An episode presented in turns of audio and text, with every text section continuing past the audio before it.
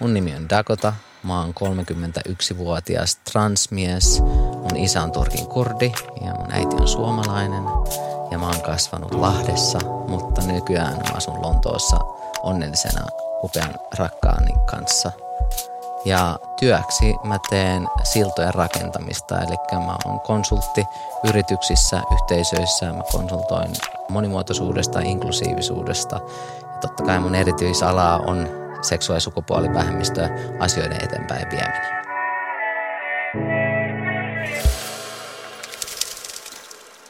Oletko kuullut perhosvaikutuksesta? Termi, englanniksi butterfly effect, on nimitys teorialle, jossa pienikin muutos tai häiriö voi aikaan saada suuria vaikutuksia. Perhosvaikutus on läsnä myös ihmisten välisissä kohtaamisissa. Pieninkin sana myötätunnon ele tai ymmärryksen puute voi jättää jälkensä ihmisen koko elämään. Nämä lyhyttarinat ovat tosia ja kertovat tällaisista hetkistä. Kohtaamisten äärellä yhdessä sinä, Helsinki Pride ja Tonni. Mä oon kasvanut Lahdessa 90-luvun alussa. Mä oon 91 vuonna syntynyt, eli täytän tänä vuonna 31, mutta tosiaan silloin 90-luvulla Lahdessa niin mä koen, että puoliksi turkkilaisena ja varsinkin translapsena, jota mä en osannut itse ymmärtää eikä kukaan mun ympäristössä, kun siinä ei ollut vaan mitään moni, monimuotoisuutta ympäristössä edes niin kuin et, etnisellä taustalla olevia ihmisiä, mutta sitten se, että transihmisiä, niin ei niitä ollut edes olemassa. Niin mä tosi paljon kärsin tietämättäni. Mulla oli tämmöisiä niin kuin ongelmia, niin kuin paniikkikohtauksia tai pakkoneurottista käytöstä ja sitä ei koskaan osattu selvittää, mistä ne johtuu, koska kukaan ei koskaan osannut selvittää mulle, että minkä takia mä tunnen näin, vaan se, että mä halusin olla poika ja koin, että mä oon poika, niin se oli semmoinen humoristinen vähän vitsi, että se oli semmoinen, että no, joo, meidän, meidän tyttö haluaa olla poika. Että se oli semmoinen, että, että ei kenellään tullut edes mieleen, että se on mahdollista. Ja syy siihen johtuu vain siitä, että mä kasvoin mun isovanhempien kanssa suurimman osan ja yksinhuoltaja äidin kanssa. Ja se oli tosi semmoinen vanhan aikainen kasvatus, mutta myöskin vaan se, että meidän pitää huomioida, että nämä transasiat ja, ja niin kuin sukupuolen moninaisuus, niin tämä on Tämä ei ole uusi juttu, näitä on ollut aina niin kuin alkuperäiskansoissa, mutta tämä on uusi juttu meidän yhteiskunnassa, että me puhutaan siitä. Ja meillä on tietoa siitä ja ymmärrystä siitä. Että siinä mielessä on uusi juttu, mutta tämä ilmiöhän ei ole, että sitä on ihmiskunnassa ollut aina. Mä pitkään etin itselleni paikkaa, missä mä voisin paremmin ja ku, voisin kuulua joukkoon. Mä olin aina vähän liian raju. Mä en ollut kiinnostunut paljon semmoisista asioista, mitä mulle sanottiin, että tyttönä olisi pitänyt. Mutta sitten mun veli alkoi pelaa jalkapalloa ja mä olin sitten, että, että ei vitsi, että mä haluan tehdä tota kanssa samaa.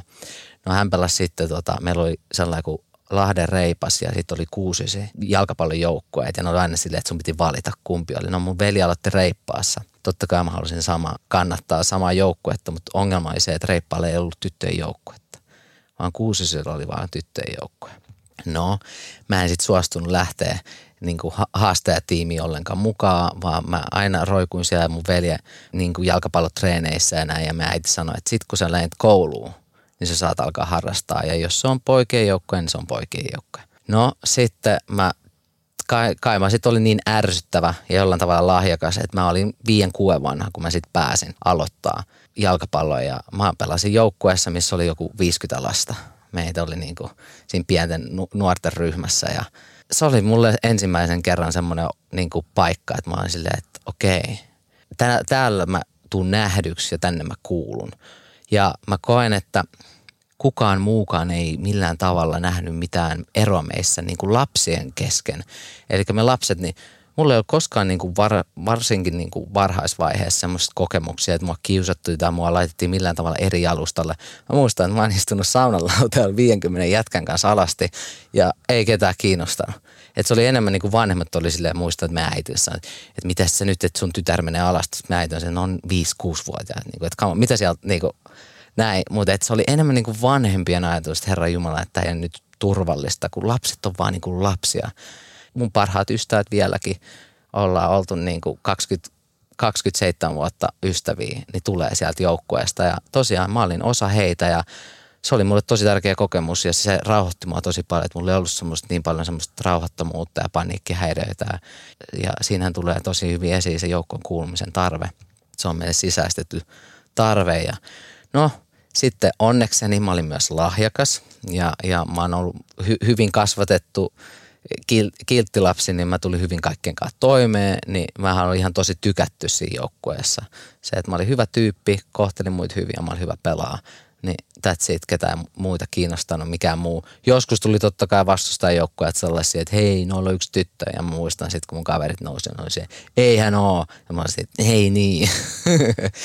ja eikä me silloinkaan tiedetty, että, niinku, että okei, kyse voi olla niinku, että transsukupuolesta. Me oltiin vaan silleen, että mulla oli tosiaan niinku eri nimi. Ne oli vaan silleen, että se oli mun nimi, mutta no, se, se, se ei kuitenkaan tyttö. Ja se oli niinku kaikki puolusti mua siinä. Mutta sitten tosiaan 13-vuotiaana mä pelasin vielä ykkösjoukkueessa jalkapalloa. Meillä oli neljä joukkuetta, ykkösjoukkue oli se paras joukkue. Meillä vaihtui valmentaja ja en sanoisi, että valmentajan ammatilla olisi mitään väliä, mutta hän oli pappi. Ja hän tuli joukkueeseen ja sanoi, että mun joukkueessa ei tytöt pelaa. Ja syyksi hän sanoi, että sä et pärjäämään fyysisesti – niin kuin vuotta pidempään ja mä rakennan pitkän tähtäimen joukkuetta. Mä siinä vaiheessa vaan mietin, että mä oon ykköspelaaja. niin kuin, että mä päihitän nämä äijät täällä, että mitä sä niin höpötät, että sä olisi antanut mulle mahdollisuus näyttää, pärjäänkö mä. Vaan se on se sun olettamus, että sä olet tyttö, sä et tuu pärjää, joten sä oot ulkona. Ja se oli semmoinen, niin kuin, että yksi päivä vaan mä muistan, koska mä olin koulussakin, mun koulukaverit oli niitä joukkuelaisia, niin mulla oli paikka, mihin mennä. Mä menin Mä menin kouluun ja koulun jälkeen mä menin treeneihin kavereiden kanssa ja nyt se loppu. Meidän kotiin ja kysyin, soittelin kavereille, että hei mennäänkö koulun jälkeen tekemään jotain. No että et, et sä muista, meillä on treenit. Mä sanoin, että aah niin, no sori. Sitten mä joudun alkaa etsiä uutta, uutta kaveriporukkaa ja sittenhän se löytyi sieltä ostareilta hengailulle. Ja, ja aika nopeasti mä joudun sitten semmoiseen huonoa, huonoa porukkaa, sellaiseen porukkaa, missä, mitkä tavallaan ehkä yhdistyi se paha olo, nuorten paha olo. Ja musta kiltistä, lahjakkaasta urheilijanuoresta, joka halusi kaikille hyvää, tuli ihminen, joka oli mukana rikollisuusasioissa ja päihteiden käytössä ja tämmöisessä. Että se oli semmoinen kerralla, kerralla poikki ja sieltä kesti vuosia vuosia päästä pois. Me yritettiin puhua valmentajan kanssa siitä asiasta ja varsinkin mun äiti yritti puhua sitä, että me ollaan tosi aras iä, ikävaiheessa, että et varsinkin kun tämä on kuin mun perhe, 5-vuotiaasta 13-vuotiaaseen, ja se on se vaihe, kun on niin kuin leikkiä sitä teini-ikää, että se olisi tosi niin kuin kohtalokasta vetää tavallaan se joukkoon kulmeen matto jalkoja alta, niin kuin, että työntää pois porukasta, että, että mitä mulle tulee käymään, mutta että hän, hän oli, hänellä oli valtaa päättää, hän, hän tuli päävalmentajaksi ja ei siinä, sit, ei siinä ollut mitään, että se oli viikko ja that's it. Viikko myöhemmin mä en ollut enää jalkapalloilija silloin sitten, kun tavallaan mut sitten sieltä joukkueesta siirrettiin pois, niin se tuntui siltä, että mun koko identiteetti ja tavallaan se mun elämä, jossa mä koin, että mä tiedän kuka mä oon, mihin suuntaan mä oon menossa, se kompassi oli täysin viety pois. Et mä muistan, että mulla tuntuu sellaiselta ololta, että mä oon vääränlainen, mä en kelpaa mihinkään, mä en kuulu mihinkään – ja sen takia mä olin tosi eksyksissä, minkä takia totta kai mä sitten päädyin niihin jengeihin, koska nehän on ne paikat, mihin ne eksyneet lapset löytää itsensä ja ne ihmiset löytää nämä tämmöiset teinit ja pienet, joita on helppo käyttää hyväksi. Sen jälkeen, kun mä en enää sinne jalkapalloreeneihin ollut tervetullut, niin se oli tosi vaikea kokemus, koska mä kuitenkin olin samalla luokalla niiden poikien kanssa, jotka olivat niitä mun parhaita kavereita mitä muuta mä en halunnut enemmän tehdä, kun mennä koulun jälkeen sinne jalkapallotreeneihin. Se on sellainen hetki, mitä mä olin aina oottanut. Ja semmoinen paikka, koska mä olin niin lahjakas, se oli myös paikka, missä mä riitän, koska mulla oli myös vakava lukihäiriö, joka sitten taas koulumenestys ei ollut hyvä, mutta mä olin aina se, että no katsotaan koulun jälkeen. Se on semmoista kilpailuja. Niin mulla kesti tosi kauan hyväksyä se, että mä voin olla koulussa niiden ystävien kanssa, mutta sitten mä en enää tervetullut siitä eteenpäin. Ja se vaikutti myös niihin ystävyyssuhteisiin, koska, koska se, että aikuiset sanoivat, että mä en kuulu heihin, niin ne pojatkin alkoi näkeä sitä sitten, että okei, että näin se nyt vaan on. Ja mä muutuin niiden silmissä sitten toisenlaiseksi kuin he ovat. Se tuntui siltä, että mä oon tavallaan ehkä paljastunut siitä pelosta, että mä en riitä ihmisenä, että ihmistä alkaisi keskittyä ihan liikaa siihen, mitä mä kuul, aina lapsena muistan, että mulle sanottiin, että, että et sä voit tulla huippialkapallojaksi, kun sä oot tyttö ja et sä voi saavuttaa tätä, kun sä oot tyttö ja sun pitäisi olla hyvä tossa, kun sä oot tyttö ja näin. Mutta sitten mä olen se, että mä todistan, mä näytän, koska, koska mä en ollut niissä asioissa hyvä, mitä multa odotettiin, vaan mä olin niissä asioissa hyvä, mitä mulle sanottiin, että mä en ky- kykeneväinen. Niin mulla tuli tosi sellainen paljastunut olo siitä, koska sitten sit mulla tuli semmoinen niin kuin erillisyyden tunne, että okei nyt mä en enää voi peittää isoilla vaatteilla mun kroppaa ja näyttää mun taidoilla, vaan nyt se, että mulla on määritetty, että mä olen tyttö, niin tulee määrittää mun koko loppuelämän, että kenen kanssa mä voin viettää aikaa ja mitä mä voin elämässä haluta ja saavuttaa ja tehdä. Tämä koko kokemus, niin se jotain se rikko mun sisällä, koska mä olin sen jälkeen 13-vuotiaasta 16-vuotiaaseen. Mä olin, mä olin tosi hukassa. Ja mä olin oikeastaan niin hukassa, että, että so, meidän äiti joutui kerran hakemaan mut poliisiasemalta ja silloin hän sanoi mulle, että ei ollut vihanen, vaan hän oli tosi pettynyt ja sanoi, että et sä oot tää ihminen, että mitä sä teet. Ja, ja silloin mä heräsin, että okei, että ei tää ole minä, mutta että kyllä se niin kuin jotain sellaista tosi pitkää, niin kuin jotain semmoista joukkoon kuulumista ja semmoista niin kuin varmuutta tulevaisuudesta. Ja että tulevaisuudella oli jotain väliä, koska mä olin joukkueessa, niin meillä oli tavoitteita kaudelle ja meillä oli tavoitteita, että ensi vuonna me päästään siihen turnaukseen. Sitten mulla ei ollut enää mitään tavoitteita, mulla ei ollut mitään väliä. Mä olin se, että ihan sama. Mulla ei, mulla ei kiinnosta, onko mä ensi vuonna enää hengissä. Ihan sama.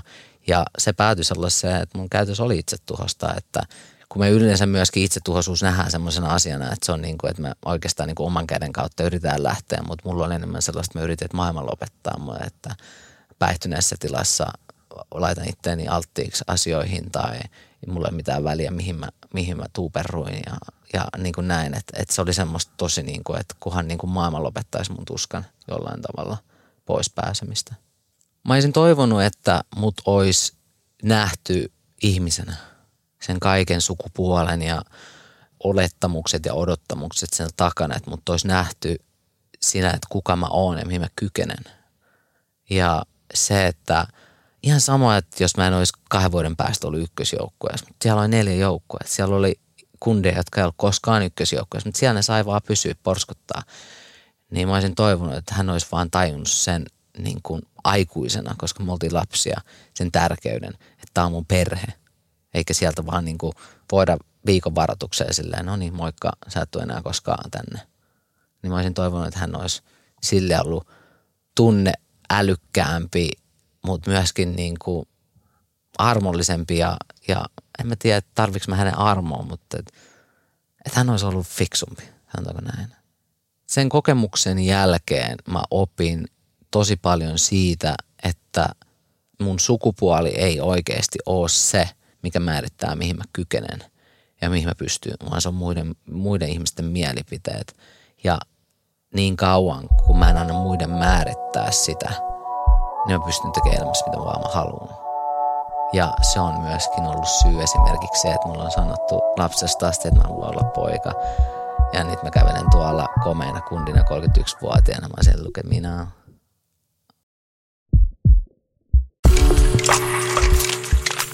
Helsinki Pride juhlii ensimmäistä kertaa kuukauden ajan ja huipentuu Pride-kulkueeseen ja puistopiknikkiin toinen heinäkuuta. Kohtaamisten äärellä yhdessä. Sinä, Helsinki Pride ja Podme.